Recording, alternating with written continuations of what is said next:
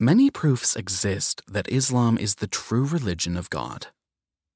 Among the many proofs of Islam's truthfulness is that it is the only religion whose message and teachings have been preserved and never tampered with or changed over time. As for Christianity and other religions, we do not have their original revelation and teachings preserved for our perusal.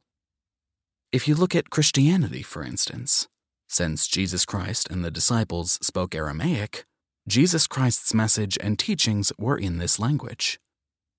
Today, we do not have copies of Jesus Christ's teachings in the language he taught them. We have manuscripts in Koine Greek, which was not Jesus Christ's language. It was not until 300 years later, in the 4th century, that manuscripts were cherry picked and compiled into books from various unknown sources and authors.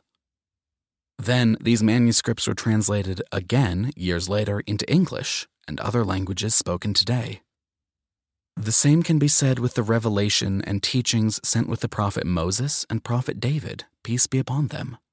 Their revelations were never preserved.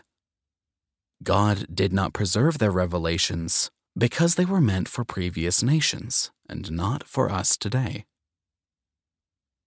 Islam, on the other hand, its scripture, the Holy Quran, stands the same today as when it was first revealed 1400 plus years ago, word for word, letter by letter.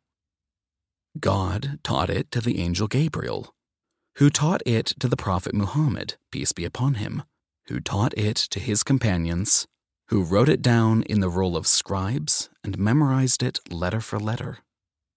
Millions of people of every generation have memorized the Holy Quran. Hundreds of thousands of people worldwide have this 600 plus page holy book memorized by heart.